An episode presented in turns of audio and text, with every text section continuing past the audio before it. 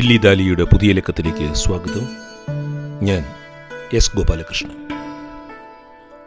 അമീൻ സായാനി സ്വതന്ത്ര ദേശീയതയുടെ ശബ്ദ തരംഗം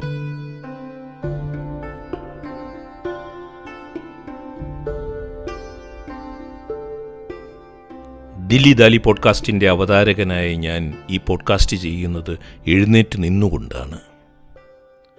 ഒരു പോഡ്കാസ്റ്റ് മാധ്യമത്തിന് അങ്ങനെയേ ഈ പോഡ്കാസ്റ്റ് ചെയ്യാനാവൂ. മനുഷ്യ ശബ്ദത്തിന് റേഡിയോയിൽ സാധ്യമായ ഏറ്റവും വലിയ ജനസമ്മതി നേടിയ ഇന്ത്യൻ ശബ്ദത്തിനെ ആദരിക്കുവാനുള്ള പോഡ്കാസ്റ്റാണിത്. അമീൻ സായാനി. തൊണ്ണൂറ്റിയൊന്നാം വയസ്സിൽ രണ്ടായിരത്തി ഇരുപത്തിനാല് ഫെബ്രുവരി ഇരുപത്തിയൊന്നാം തീയതി അമീൻ സായാനി അന്തരിച്ചു.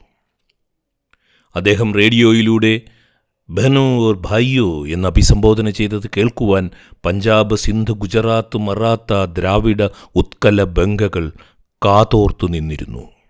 ദശകങ്ങളോളം. അതിനു മുൻപ് ഇന്ത്യയെ ഏകോപിപ്പിച്ച ഭായിയോ ഓർ ബഹനോ മഹാത്മാഗാന്ധിയുടേതായിരുന്നു. അമിൻ സയാനി പിന്നീട് ഒരിക്കൽ പറഞ്ഞു സ്വാമി വിവേകാനന്ദനിൽ നിന്നാണ് ഭായിയോർ ബഹനോ എന്ന അഭിസംബോധന താൻ സ്വീകരിച്ചത് എന്ന്. അമിൻ സായാനിയുടെ അമ്മ ഗാന്ധിജിയുടെ അനുയായിയായിരുന്നു. മനോഹരമായ ഹിന്ദുസ്ഥാനി ഭാഷയുടെ ഹിന്ദിയുടേതല്ല ഉറുദുവിന്റേതല്ല ഹിന്ദുസ്ഥാനി ഭാഷയുടെ പ്രചാരത്തിൽ ശ്രദ്ധ കേന്ദ്രീകരിക്കണമെന്ന് ഗാന്ധിജി അമീൻ സായാനിയുടെ അമ്മ കുൾസും സായാനിയോട് അഭ്യർത്ഥിച്ചിരുന്നു. ഹിന്ദി ഉറുദു ഗുജറാത്തി ഭാഷയിലെ നവസാക്ഷരർക്ക് വേണ്ടി അവർ മാസികകൾ പ്രസിദ്ധീകരിച്ചിരുന്നു. എന്നാൽ ഹിന്ദുസ്ഥാനി ഭാഷയാണ് അവർ എപ്പോഴും പ്രോത്സാഹിപ്പിച്ചിരുന്നത്. അമീൻ സായാനി തന്റെ മാസ്മരികമായ ശബ്ദത്തിലൂടെ ഹിന്ദി സിനിമാ ഗാനങ്ങളുടെ സഹായത്തോടുകൂടി പുതിയ ഇന്ത്യയുടെ ദേശീയോദ്ഗ്രഥനത്തെ സഹായിച്ചത് സിലോൺ റേഡിയോയിലൂടെയായിരുന്നു എന്ന് തോർക്കണം. അതൊരു വിചിത്രമായ ചരിത്രാഭാസമായി നമുക്ക് തോന്നാം. കുറഞ്ഞപക്ഷം ഒരു വിരോധാഭാസമായെങ്കിലും തോന്നാം.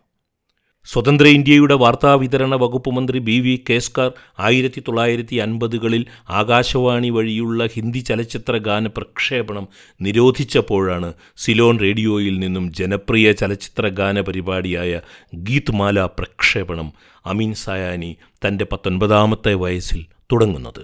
ബി വി കേസ്കർ സ്വതന്ത്ര ഇന്ത്യയിലെ റേഡിയോയിലൂടെയുള്ള ഹിന്ദി ചലച്ചിത്രഗാന പ്രക്ഷേപണം നിരോധിക്കുന്നതിൽ ദേശീയതയെക്കുറിച്ചുള്ള ഒരു കാഴ്ചപ്പാടുണ്ടായിരുന്നു എന്നത് നാം ശ്രദ്ധിക്കേണ്ടതാണ്. അത് ഞാൻ പറയാം. ആയിരത്തി തൊള്ളായിരത്തി അൻപത്തി രണ്ട് മുതൽ ആയിരത്തി തൊള്ളായിരത്തി എൺപത്തി എട്ട് വരെ അമിൻ സായാനി സിലോൺ റേഡിയോയിൽ ഈ പരിപാടി തുടർന്നു പോന്നു. ഗീത്മാലയ്ക്ക് മുന്നേ തന്നെ പാശ്ചാത്യ ജനപ്രിയ സംഗീതത്തിന്റെ ഒരു കൗണ്ട് പരിപാടി സിലോൺ റേഡിയോയ്ക്ക് ഉണ്ടായിരുന്നു. ബിനാക്ക ഹിറ്റ് പരേഡ് എന്ന പേരിൽ. അതിന്റെ ചുവട് പിടിച്ചാണ് ബിനാക്ക ഗീത്മാല തുടങ്ങിയത്. ആയിരത്തി തൊള്ളായിരത്തി എൺപത്തി എട്ടിലാണ് അമീൻ സായാനി ആകാശവാണിയുടെ വിവിധ് ഭാരതി സേവന ശൃംഖലയിലേക്ക് വരുന്നത്. എന്തുകൊണ്ടായിരുന്നു ബി വി കേസ്കാർ ഇന്ത്യയുടെ വാർത്താവിതരണ പ്രക്ഷേപണ വകുപ്പ് മന്ത്രി ആയിരത്തി തൊള്ളായിരത്തി അൻപതിൽ ഹിന്ദി ചലച്ചിത്രഗാനം നിരോധിച്ചത്? ദേശീയതയെക്കുറിച്ചുള്ള മറ്റൊരു ബോധമായിരുന്നു അതിന് കാരണം. ഹിന്ദി ചലച്ചിത്ര ഗാനങ്ങൾ പാശ്ചാത്യ സംഗീത ശൈലിയിലാണെന്നും ഇന്ത്യൻ സംഗീതമെന്നാൽ ഇന്ത്യൻ ശാസ്ത്രീയ സംഗീത ശാഖകൾ മാത്രമാണെന്നുമുള്ള ഒരു ധാരണയിൽ നിന്നാണ് ഈ ഹിന്ദി ചലച്ചിത്ര ഗാന നിരോധനമുണ്ടായത്. പ്രധാനമന്ത്രി പണ്ഡിറ്റ് നെഹ്റു അതിനെങ്ങനെ അനുവാദം നൽകി എന്നത് എനിക്കിന്നും ഒരത്ഭുതമായി തുടരുന്ന കാര്യമാണ്. ദേശീയത ജനാധിപത്യം തുടങ്ങിയ വിഷയങ്ങളിൽ മറ്റൊരു ബോധധാരയുടെ പ്രതിനിധിയായിരുന്നല്ലോ പണ്ഡിറ്റ് ജവഹർലാൽ നെഹ്റു. അതവിടെ നിൽക്കട്ടെ. ഏതായാലും ആയിരത്തി തൊള്ളായിരത്തി അൻപത്തി ഏഴിൽ വിവിധ് ഭാരതി ഒരു ദിവസം നാല് മണിക്കൂർ വീതം ഹിന്ദി ചലച്ചിത്രകാരം പ്രക്ഷേപണം ചെയ്യുവാൻ തുടങ്ങുകയായിരുന്നു.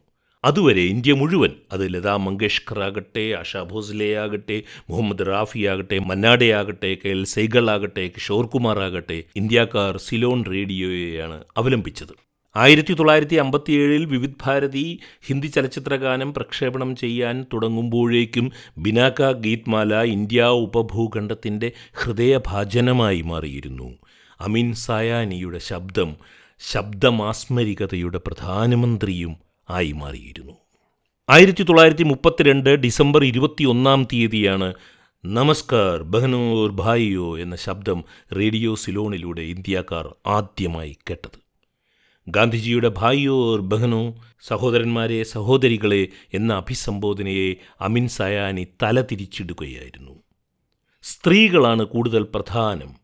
അതേക്കുറിച്ച് അദ്ദേഹം പിന്നീട് പറഞ്ഞു. അതുകൊണ്ടാണ് അദ്ദേഹം ബഹനോർ ഭായിയോ എന്ന് അഭിസംബോധന മാറ്റിയത്. My call sign is just Behno or Bhaiyo, like Vivekanand used to say. Brothers and sisters, or sisters and brothers. I always say uh, uh, sisters first, Sisters Behno or Bhaiyo, uh, because I always believe in la- ladies first. हम, uh, हाँ तो बहनों और भाइयों मैं आपका साथी अमीन सायानी बोल रहा हूँ और अ, बड़ी खुशी हुई मुझे आज यहाँ आने में നാൽപ്പത്തിരണ്ട് വർഷങ്ങളിൽ അൻപത്തിരായിരം റേഡിയോ പരിപാടികളാണ് അമിൻ സായാനി അവതരിപ്പിച്ചത് ലതാ മങ്കേഷ്കറും ആശാ ഭോസ്ലെയും മുഹമ്മദ് റാഫിയും കിഷോർ കുമാറും മന്നാഡേയും ഇന്ത്യക്കാർക്ക് പ്രിയങ്കരരായി തീർന്നതിൽ ഈ റേഡിയോ പ്രക്ഷേപകൻ ചെയ്ത സംഭാവന ചെറുതല്ല. സർദാർ പട്ടേലോ നെഹ്റുവോ മൗലാന ആസാദോ മാത്രമല്ല സ്വതന്ത്ര ഇന്ത്യയെ ദേശീയമായി ഏകോപിപ്പിച്ചത്. ഒരു റേഡിയോ പ്രക്ഷേപകനായ അമീൻ സയാനി കൂടി ആയിരുന്നു. അദ്ദേഹം വിടവാങ്ങുന്ന ഈ വേളയിൽ ഒരു സഹോദര പ്രക്ഷേപണ സംരംഭമായ ദില്ലി ദാലി പോഡ്കാസ്റ്റ് അദ്ദേഹത്തിന് ആദരപൂർവം വിട ചൊല്ലുകയാണ്. താങ്കൾ കേൾപ്പിച്ച ശബ്ദരഥ്യയിലൂടെയാണ് ഞങ്ങളെല്ലാം യാത്ര ചെയ്യുന്നത്. നന്ദി അമിൻ സായാനി. ദില്ലി ദാലിയുടെ ഈ പ്രക്ഷേപണം ഇവിടെ സമാപിക്കുകയാണ്. കേട്ട സുമനസ്സുകൾക്ക് നന്ദി. സ്നേഹപൂർവം എസ് ഗോപാലകൃഷ്ണൻ.